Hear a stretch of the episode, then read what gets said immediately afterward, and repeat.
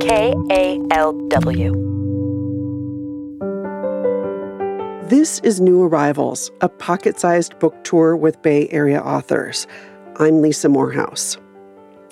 Alice Waters owns the Berkeley restaurant Chez Panisse, which just celebrated its 50th anniversary. Her book, We Are What We Eat, came out in June.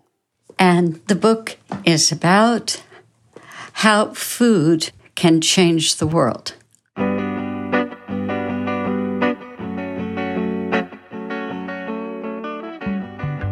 More than 200 years ago, the French philosopher Brillat Savarin said, quote, the destiny of nations depends on the way they nourish themselves, unquote.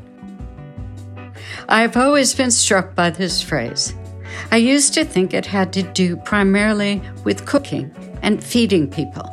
But over the years, I've wondered whether Brillat Savarin might have been speaking about something bigger, something more profound. Maybe he was talking about the basic connection between the way we eat and the world we live in. Maybe he saw quite clearly, on a deep level, how what you eat affects not only your own life, but also society, the environment, the whole planet.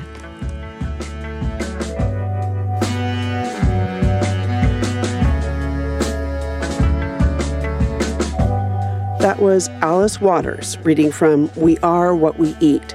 New Arrivals is produced by KALW Public Radio.